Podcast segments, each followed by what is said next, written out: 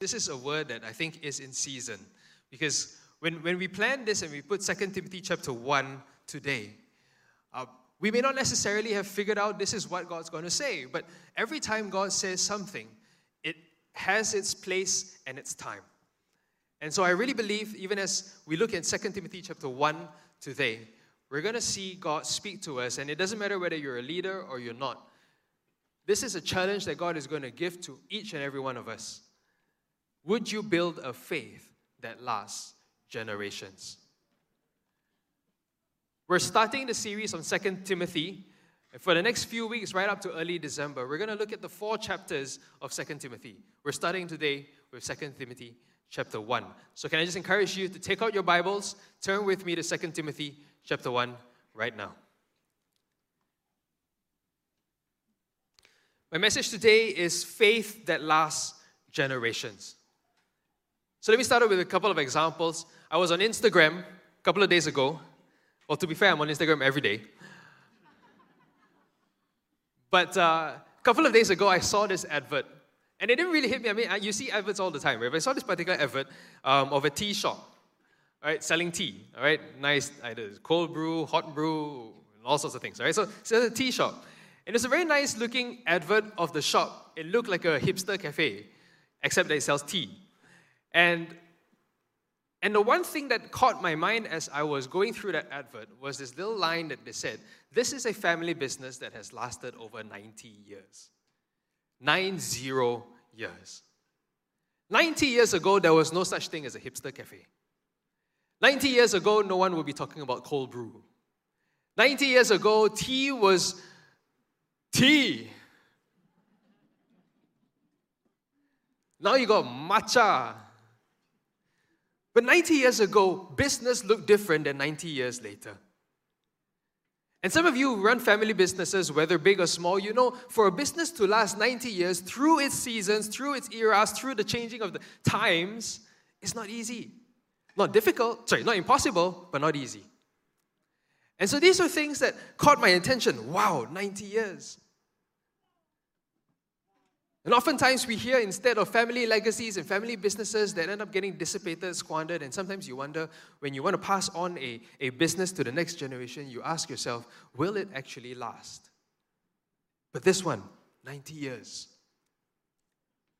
Closer to home, I thank God for the blessing that God has poured into my family so that my parents were able to set me up into adulthood, into working life, into setting up my family. And now the question then for me is this would I be able to pass this legacy on to my children? Financially, for example. This is the question we get asked often Do you have enough to support your family? I've got four kids.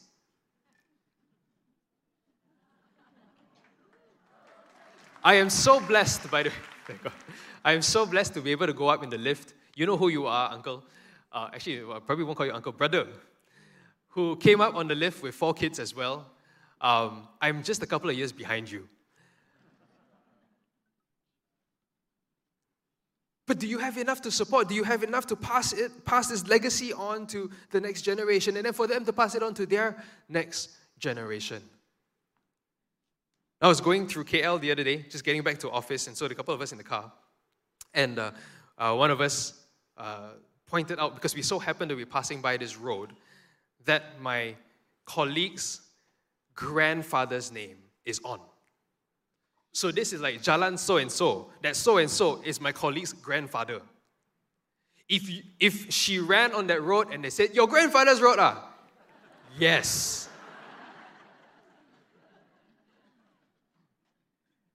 and for whatever reason, DBKL has not changed that road name.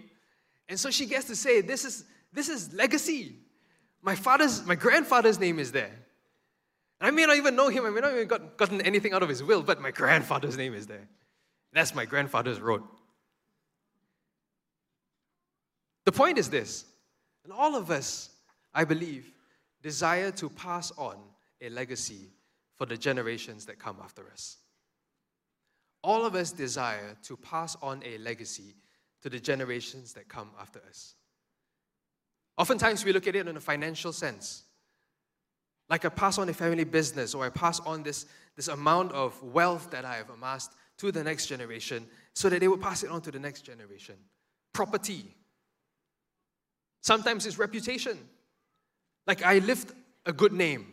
I lift out a good name for myself. I want my family to continue to honor that name, honor that good name.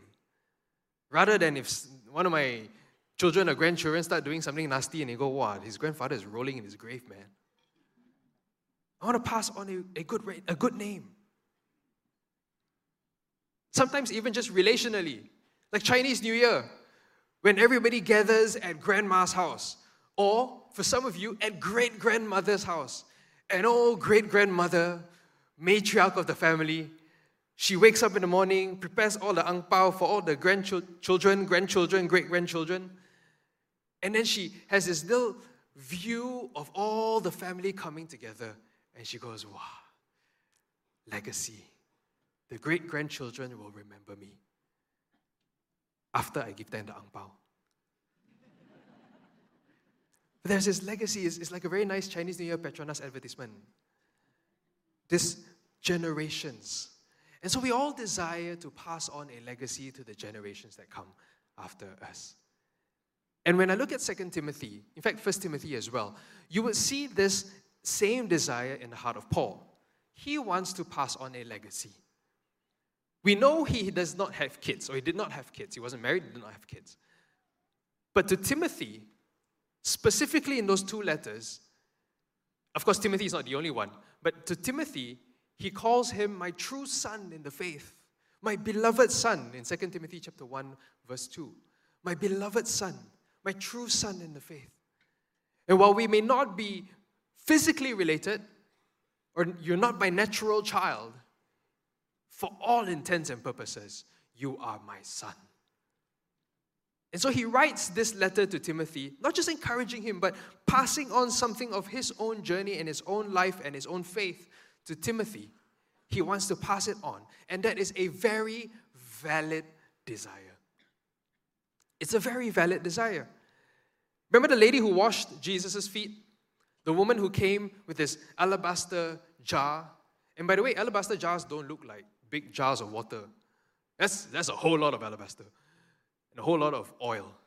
No, an alabaster jar was very small, carrying essential oil to worship Jesus, and it was very, very expensive. How did Jesus acknowledge this woman? Besides forgiving her, he tells the people who were ridiculing what she had done by washing Jesus' feet with her hair and with the oil by saying, in Matthew 26 13, he says, Wherever this gospel, this good news is proclaimed in the whole world, what she has done will also be told in memory of her. That's the reason why you know the story. That 2,000 years later, generations and generations and generations of believers will remember this woman for what she had done. She had poured out her time and energy and money, all valued up in that oil, in that jar, to worship and honor Jesus. Her recognition that it, this story will be passed on from generation to generation. And it will continue, it won't end here. It will continue till kingdom come.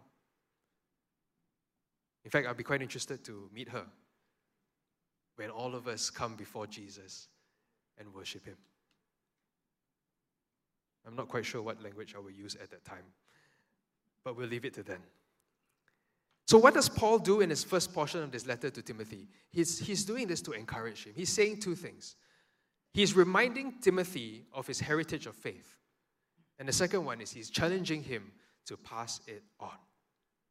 As he starts 2 Timothy, he's telling Timothy, You have a spiritual heritage, but it will not end with you you are going to pass it on.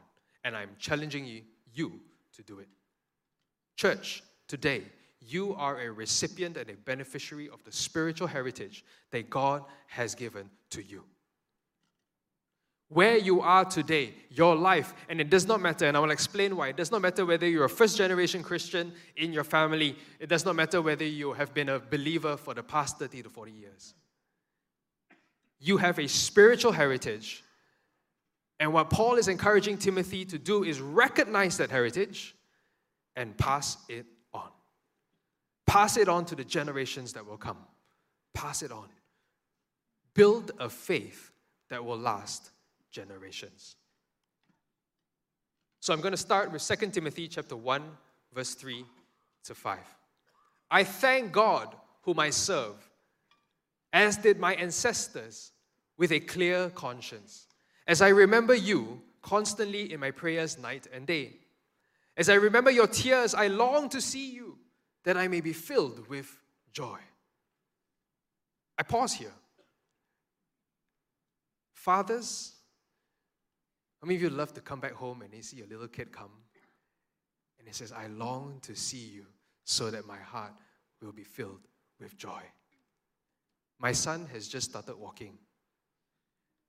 That comes with two implications. One, he can go wherever he wants to go, which is a problem in the shopping mall. But two, if he wants to come to me, you know, you know the heart of God when, when his children come to him? He says, Draw near to me, and I will draw near to you. And That's the heart filled with joy looking at his son coming to him. Paul is ex- describing that in 1 Timothy, 2 Timothy chapter 1, verse 3. As I remember your tears, I long to see you, that I may be filled with joy. Verse 5 I am reminded of your sincere faith, a faith that dwelt first in your grandmother Lois and your mother Eunice, and now, I am sure, dwells in you as well. Paul is reminding Timothy that you are a beneficiary of a faith that has passed through generations. And the first one, that's probably the most obvious one, is what kind of generation is he talking about? Or what kind of generational faith is he talking about? There are two types. And the first, the more obvious one, is the one in that sentence I am reminded of your sincere faith, but then he describes that faith as one that dwelt first in your grandmother and your mother, and now I'm sure dwells in you as well. I want to point out a few things. Historically, in Acts chapter 16 records Paul's first encounter with Timothy. And it is in that scenario uh, that Paul meets Timothy, his mother Eunice, and his grandmother Lois.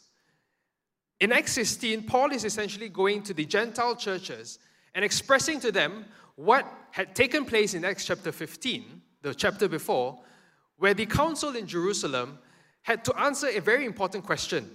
If you were a Jewish believer and now, if you're a Jewish believer versus a Gentile believer, what are some of the actual rituals or practices that would be required of you as a Gentile believer to be in the family of God, to be in the church, and be considered as part of this family with the Jewish believers? One important thing that they were told they were not expected to do is be circumcised. And so the Gentile believers did not go through this particular Jewish rite of circumcision.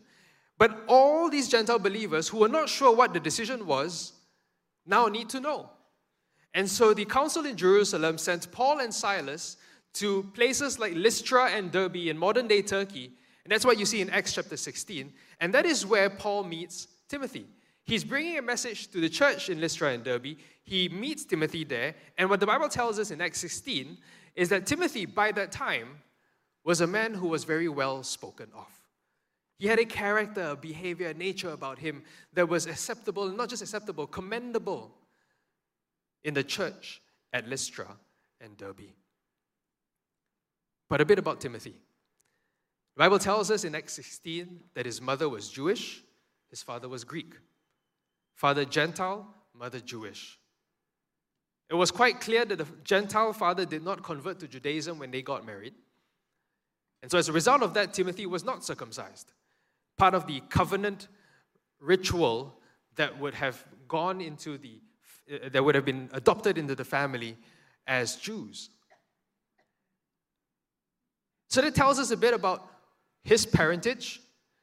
But when Paul decides to take him then to bring this, to, to mentor him and to guide him and to lead him and to raise him up and disciple him, he brings him on to pass to, to come with him to pass that message to the other churches where he was going to tell these believers, you don't have to be circumcised. But where those churches are, there were Jewish believers and there were Gentile believers. And so, to make the message more acceptable and more easily accepted by the people that we're bringing the message to, the Bible tells us he got Timothy circumcised. To make that message relevant. But throughout the entire journey, Paul begins this relationship with Timothy. He calls Timothy his son. And sometimes we look at it as, oh, this is a mentor mentee relationship. Yes, but more than that. He calls Timothy his son. He cares for him. He guides him. He disciples him. He raises him up. He trains him. He nurtures him into the man that he is when Paul is writing these letters to him.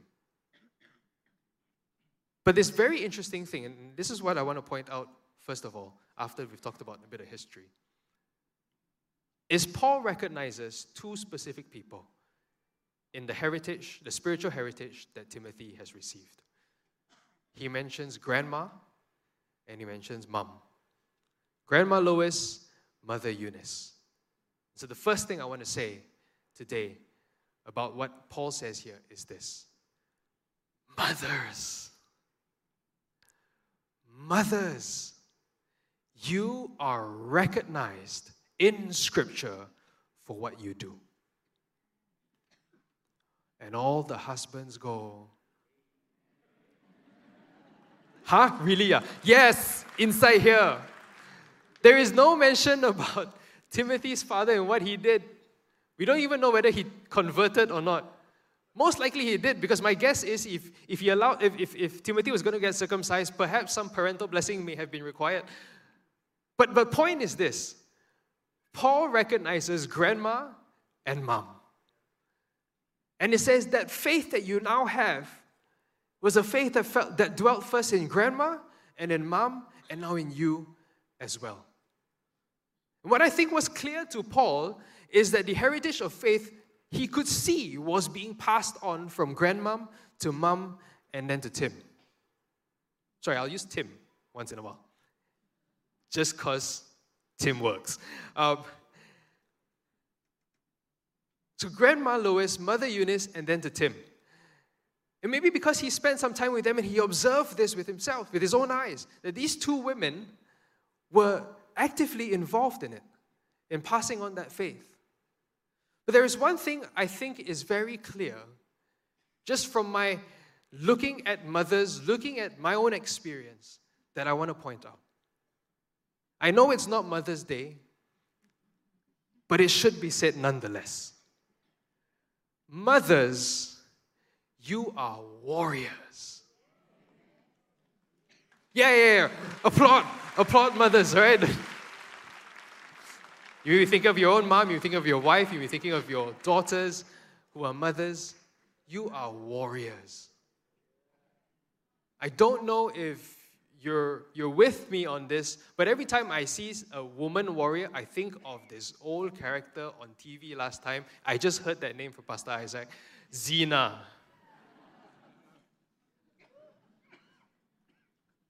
But you're warriors, and you don't have to know how to do self defense. You're warriors in your heart. And what do you fight for? You fight for the faith of your children. I know, yes, you fight for the physical needs of your children as well. That's very important. But I know also that you fight for the faith of your children.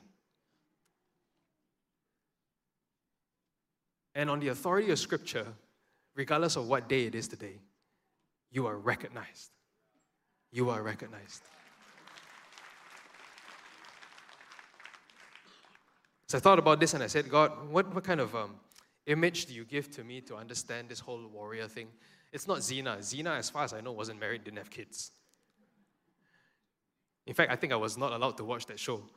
I just saw the advertisement because my mother said no. But the image that I had of, um, of, of, of, of mothers is this little game we played when we were in school called Mother Hen or Hen and the Chicks, or Hen and the Eagle.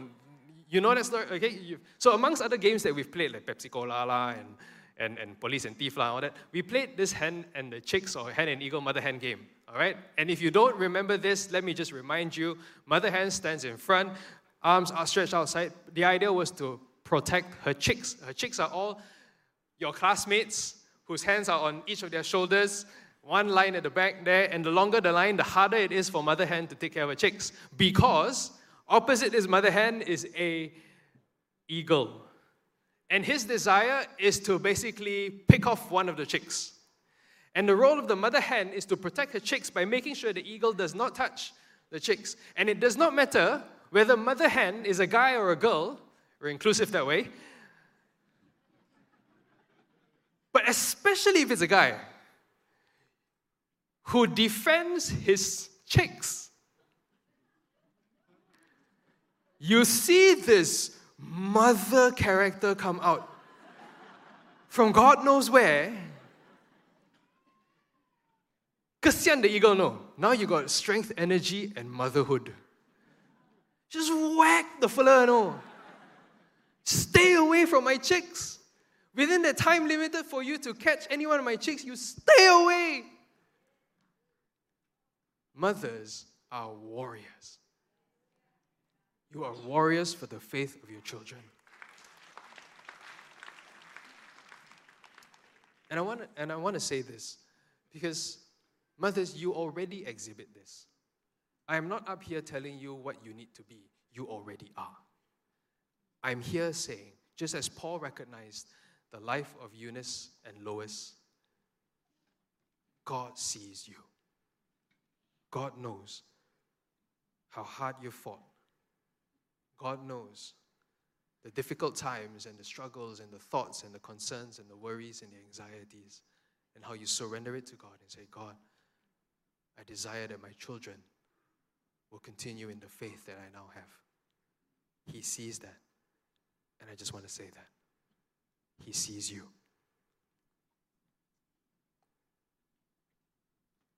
I stand here today also because of my mother's unwavering faith and how she guarded her home spiritually. My dad as well, but what I'm saying here is they're very different ways, and both of them exercise this characteristic of fighting for their children's faith. And mothers, you do it very well. Be assured of that. God sees it, God acknowledges it, He knows. Which brings me to a little advertisement Strong Rally.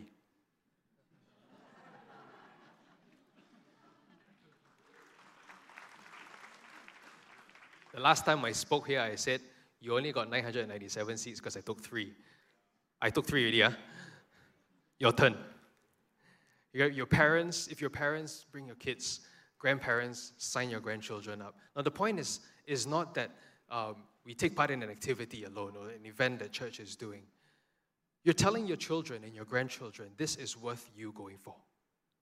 When I sign you up, when I pay for this, 1111, us also 79 ringgit. When I pay for this, it's not about the money.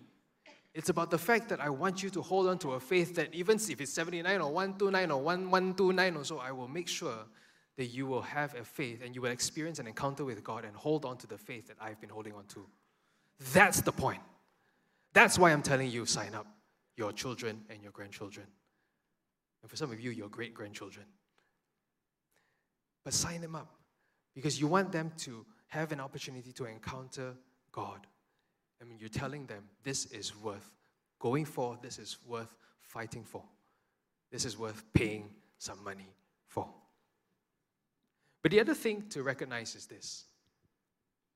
First of all, I want to honor mothers. But second, I want to encourage all of you here. You don't need years of faith to have a faith that lasts generations.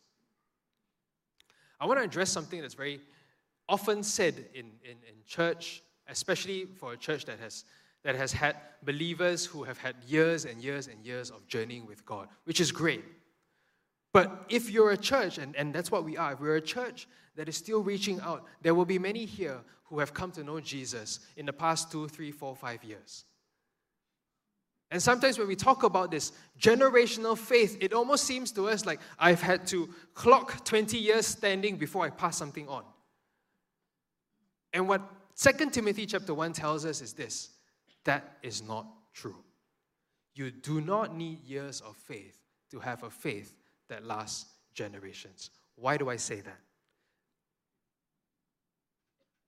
Lois and Eunice were staying in Lystra and Derbe. If you did the math, Lois and Eunice did not become believers when they were kids. When they were kids, Jesus had not died, had not resurrected, had not ascended into heaven. Pentecost had not happened. Not just the Pentecost not yet happened when they were still younger, the Stephen had not died, the persecution had not taken place, the dispersion of the church into Samaria, into Antioch in Syria, and all the way to Turkey had not taken place.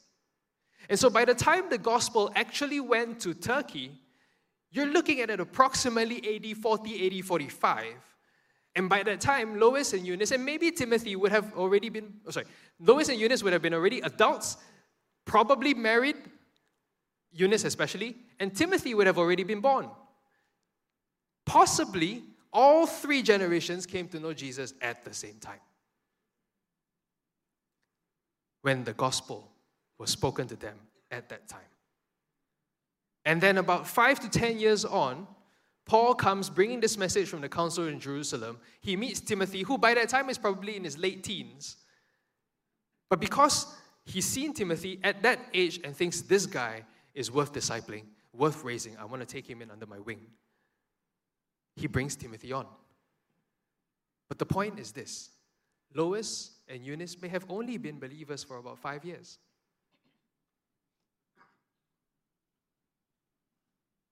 And by the time that Paul met them, they have been believers for perhaps as long as some of you who have just recently come to know Jesus in the past five years or so. So, we're in fact talking about people who have just come to know Jesus. You may have come to know Jesus at last Christmas or last Easter. Maybe stretch forward, uh, stretch back a bit more. Uh, maybe you were at one of our Alpha courses. Perhaps you were, if, if I backdated a bit more, maybe you were, you were in one of our revival rallies, E16, perhaps seven years ago. And you encountered God, and, and that was a powerful encounter for you because by that encounter, you became convicted of the love of God and the love of Jesus Christ over your life, and you said, Yes, I am going to follow Jesus. And now you come listening to me talk about a faith that lasts generations, and you're like, Well, maybe give me another 10 more years I've got enough of my journey with God to pass it on to the next generation. I'm only right now a baby Christian. My encouragement to you is this you call yourself a baby Christian? Who's counting? 2 Timothy 1 tells us even baby Christians can build a faith that lasts generations. Who's counting? I've seen Christians who have just come to know Jesus bring more people to Jesus. Who's counting? I've seen parents who have just become believers and their kids are in secondary school and they become believers and then they spend time doing family altar. They're passing on a faith that will last generations. Who's counting? My encouragement to you, church, is this no matter how old you are as a Christian, you can build a faith that will last generations. Here's the thing you've got to do guard your deposit. Guard what? We'll look into that a bit more later. But I want to just say this. It is not about how much you have collected and amassed before you pass it on to the next generation. It is what you do now that will build a faith that will last generations. And what Paul says to Timothy here is to guard your deposit.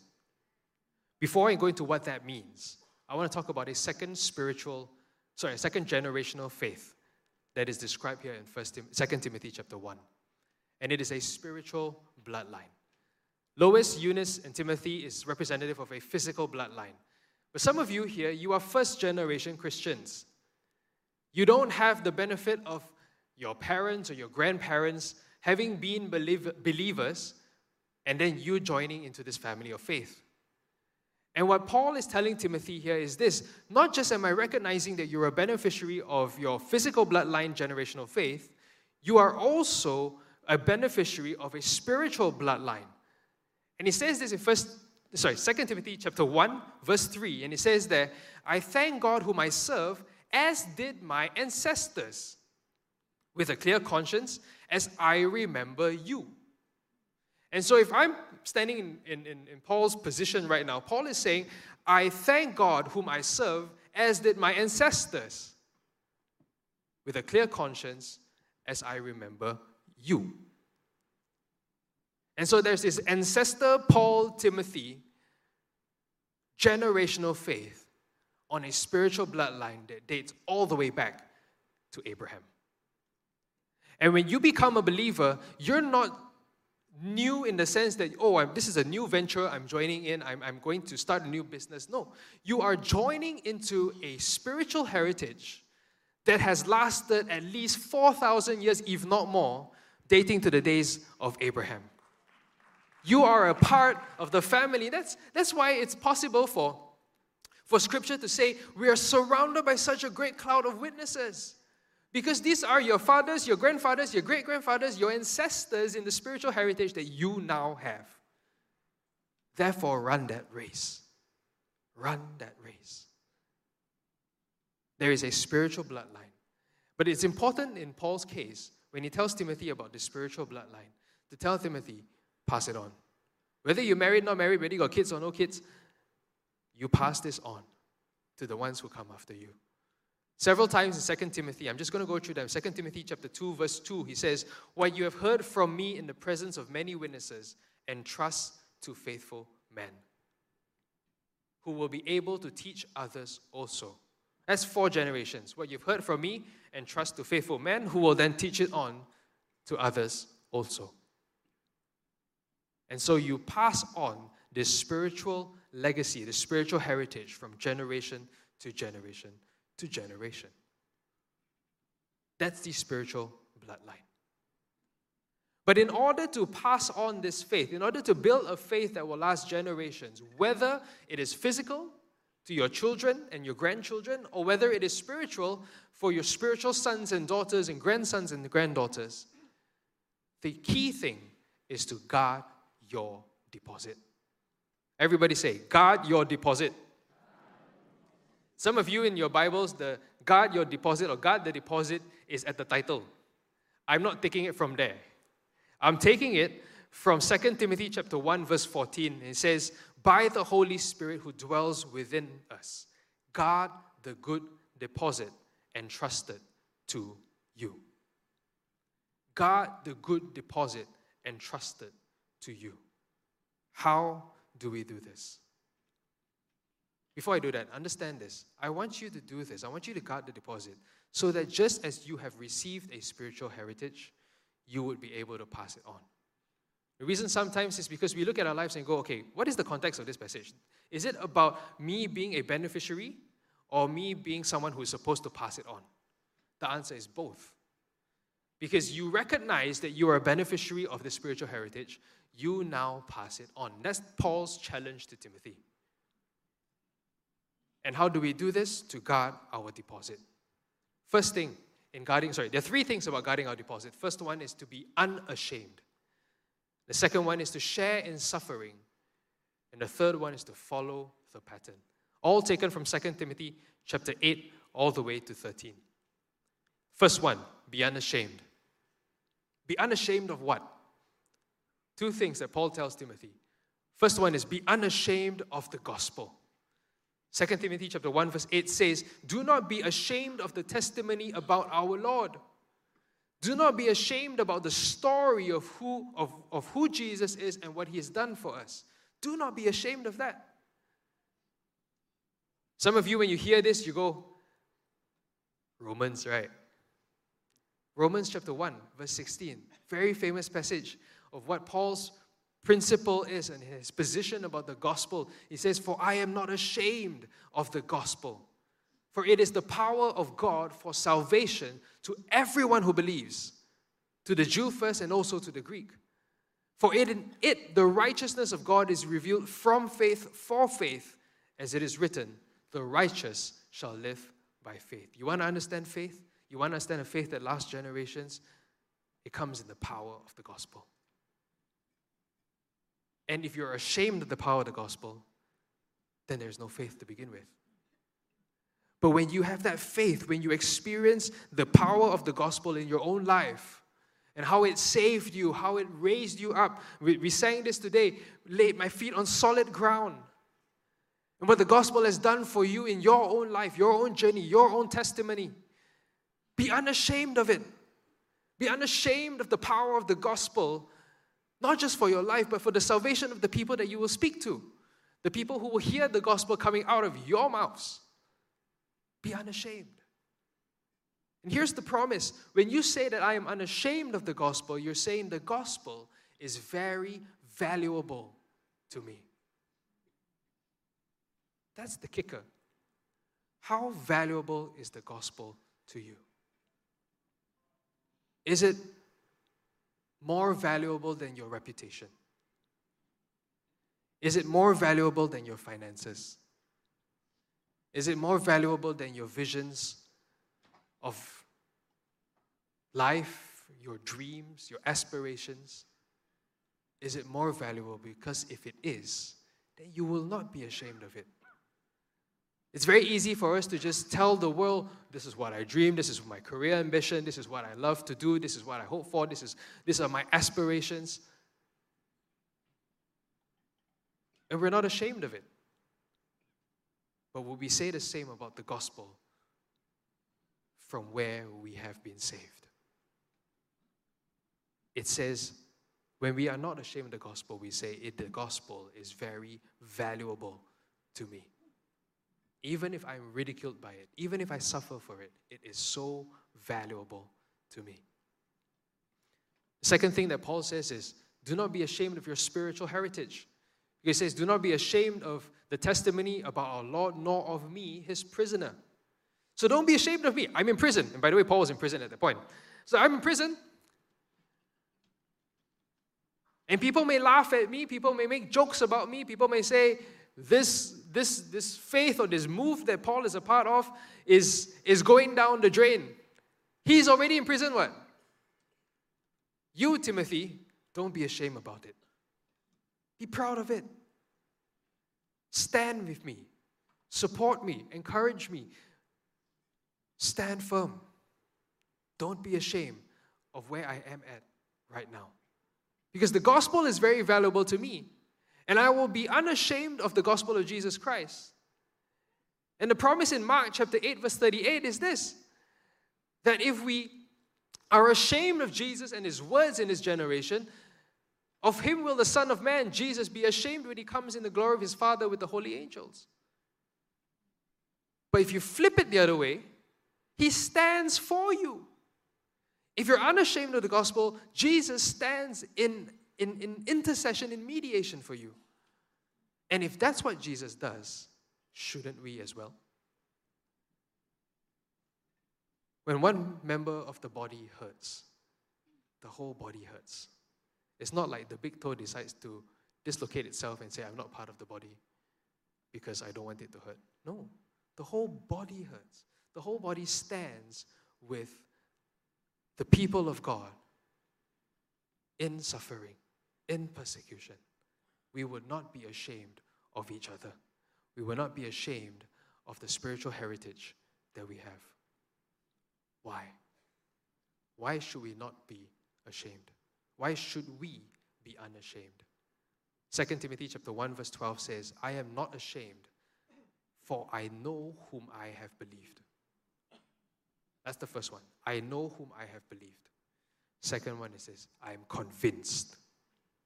I am convinced that He is able to guard until that day what has been entrusted to me.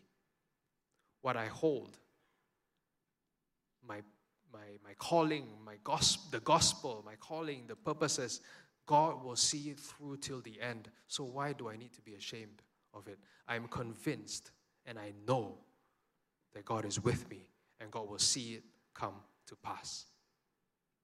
So I have no reason to be ashamed. The second one that Paul tells Timothy is this share in suffering. 2 Timothy, same verse, 1 verse 8 says, But share in suffering for the gospel by the power of God. There's a long explanation from verse 9 to verse 11 about this gospel, about what he was called to do and why he's in chains. But essentially, it is this He suffers because he was appointed teacher, apostle, and preacher of the good news. That good news is the one we've all heard the grace in Jesus Christ manifested when our Savior came to earth, abolished death, gave life. And because of that, we are called to present this good news to the world and which is what Paul says he was doing as a teacher, an apostle, and a preacher. But that's the reason why he's in chains. But I want to just express this to you. When we say suffering, oftentimes we think about suffering as perhaps physical, or perhaps getting ridiculed, or perhaps uh, just, just these outside forces that are stopping you or hindering you or preventing you or causing hurt to you while you present the gospel, while you fulfill God's purposes over your life. But how Paul describes it to Timothy is slightly different. I would say this suffering is discipline. And the reason why I say that is in 2 Timothy chapter 2, 2 Timothy chapter 2, verse 3 he says, share in suffering, that same phrase, share in suffering as a good soldier of Christ Jesus. No soldier gets entangled in civilian pursuits, since his aim is to please the one who enlisted him. Point about that is this it is not so much about what the world throws at you, it is about how focused you are in pleasing the one who enlisted you. Christ Jesus has enlisted all of us. When we say yes to Jesus because of what he has done, we also said that he will be our Lord and our Master.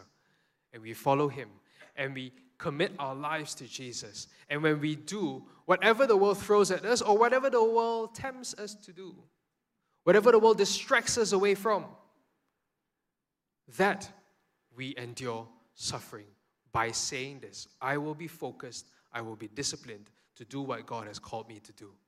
It's not just in 2 Timothy chapter 2 verse 3, it's in 2 Timothy chapter 4 verse 5. Paul tells Timothy, "As for you, always be sober-minded, endure suffering." Same phrase, suffering. Do the work of an evangelist, fulfill your ministry. Focus on it. Focus on it. As you go, there will be things that will be thrown at you, there will be things to draw you away from it, but be focused. And there are times when the, th- the, things that, of, the things of this world, getting rid of it for different, part, different ones of us have different thresholds of suffering. Some of you, you've done this for years and you're like, huh? Really? Uh? Unsubscribe Netflix? Can, uh, no big deal. But for some of you, oh, big deal. As far as Paul is concerned, it doesn't matter whether it's a big deal or not a big deal. The point is this can you focus on what God has called you to do? Can you focus on the gospel? Can you focus on living your life for our Lord Jesus Christ? Can you do that and please the one who enlisted you, our Lord Jesus? And whatever those things that you've got to lay aside, whether it's going to be so painful or not as painful, can you discipline yourself into pursuing what God has called us to do? While suffering may look different for each of us, we may all have different thresholds. The call is to remain focused, continue in what we have been taught, please God, and fulfill the work He has given us. And the last one is this follow the pattern. 2 Timothy chapter 1, verse 13. Paul tells Timothy, Follow the pattern of the sound words you have heard from me in the faith and love that are in Christ Jesus. I want to encourage you, church. You don't have to reinvent the wheel. When you become a believer, you join a spiritual heritage that has lasted for generations. People who have gone through the highs and the lows. In fact, one very wise king said, There is nothing new under the sun. And so, the things that you have learned, the patterns of life, the patterns of, of, of, of journeying with God and the principles that come with it, all the ways in which we can learn to relate with God, these are things that we learn to follow. Follow the pattern from the sound words we have heard, whether from your spiritual parents, whether from natural parents who will also be passing on the spiritual heritage, heritage to you. But regardless, it's all in the Word of God. And if you've heard sound words from this pulpit and you've checked it again with the authority of Scripture, and you say, This is sound, I will follow it, there is a pattern for you to follow. It's like imitating Jesus Christ. It is imitating Jesus Christ. And we have the Holy Spirit to guide us into all truth. And so when we read scripture and we're not sure what that means, we ask the Holy Spirit, teach me, teach me. And He will. That's His promise. He will teach you, He will guide you, and then you follow the pattern.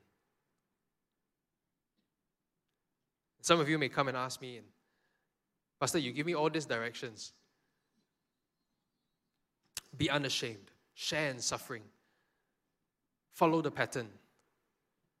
Actually, uh, those three things you can answer any question like how to follow Jesus, one, two, three. How to be a good Christian, one, two, three. How to um, live your life, committed in your life to Jesus, one, two, three. What does this have to do with building a faith that will last generations? Maybe we should talk about how we minister to youth or how we pray for our children. Maybe we should talk about that, we talk about faith that last generations. And yes, do those things. I'm not saying don't. But here's the question that comes to me. When the next generation asks, What does a Jesus follower look like? What does a Jesus follower look like? Who are they going to see? You.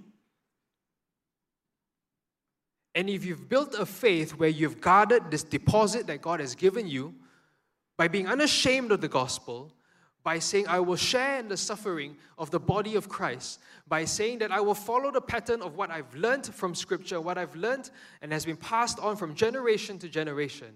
You are showing these people, the next generation, that you have a faith worth living, worth fighting, worth dying for. You're telling them this faith is more valuable than anything else in all creation. And it is this faith that holds me close to God.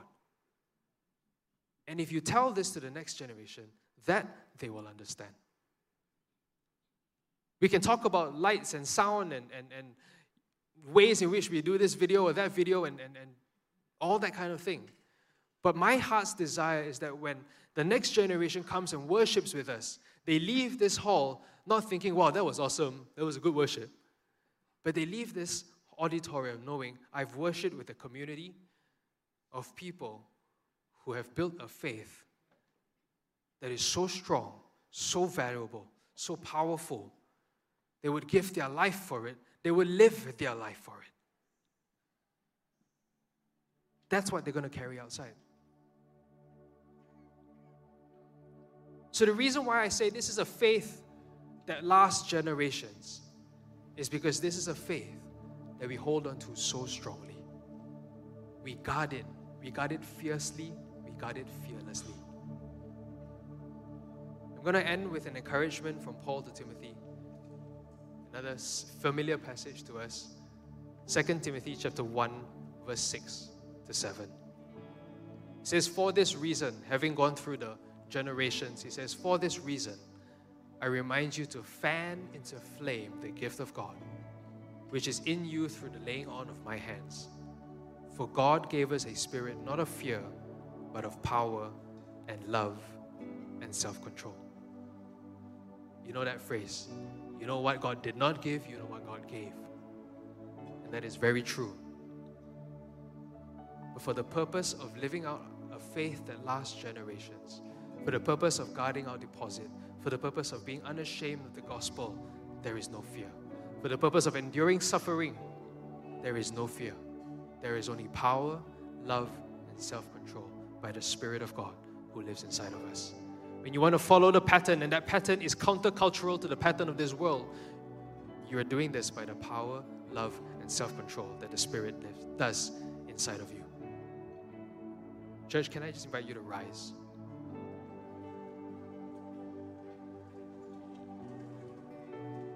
Even as we worship God, I want us to just rededicate our lives to Jesus. My heart's desire is that the next generation, my children, will look at my life and my wife's life and go, My parents lived out a faith that was so valuable to them. But not just my physical children, all of us, as we pass on this legacy of faith to the next generation, when we say, You must come to church, and they say, Why? I got better things to do. You can say, Because God is worth it. God is worth my worship. And they may not agree with you. They may say, I still want to do the other better thing that I think I prefer to do. But when they look at you, they know this father, or this mother, or this uncle, or this auntie, or this older brother of mine is very clear that God is worth his life. And he will do all it takes to honor God, worship God, glorify God. So I like the song that we're going to sing where it says, God, I love you with all my heart, my soul, my mind, my strength. So let's just worship God together and just honor Him and say, God, this is what I'm going to do. This is my life given to you. In Jesus' name.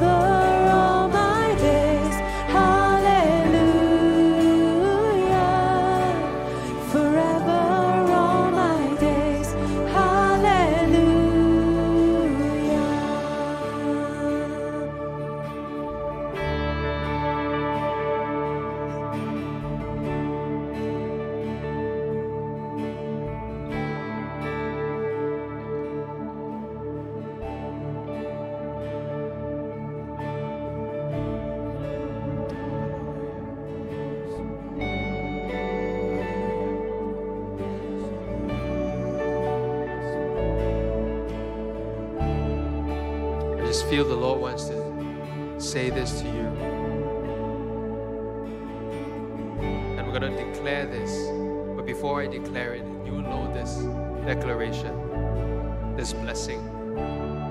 The reason why God told Moses to declare this blessing to the people of Israel is by declaring so, he says, So shall they put my name upon the people of Israel, and I will bless them. By declaring this blessing, what I want to say is that the name of God will be imprinted on your hearts and will be lived out and reflected in your lives. And God will bless you. God will give you the strength to endure. God will give you the spirit of power and of love and of self control so that you build this faith that God has blessed you with and guard this deposit as you walk out of this room. The Lord bless you and keep you. The Lord make his face shine upon you and be gracious to you. The Lord lift up his countenance upon you and give you peace. In the name of Jesus, we claim it, we declare it, rely on it as your name is lifted up, as your name is imprinted on our hearts. In Jesus' name we pray. Amen. Amen. God bless you, church.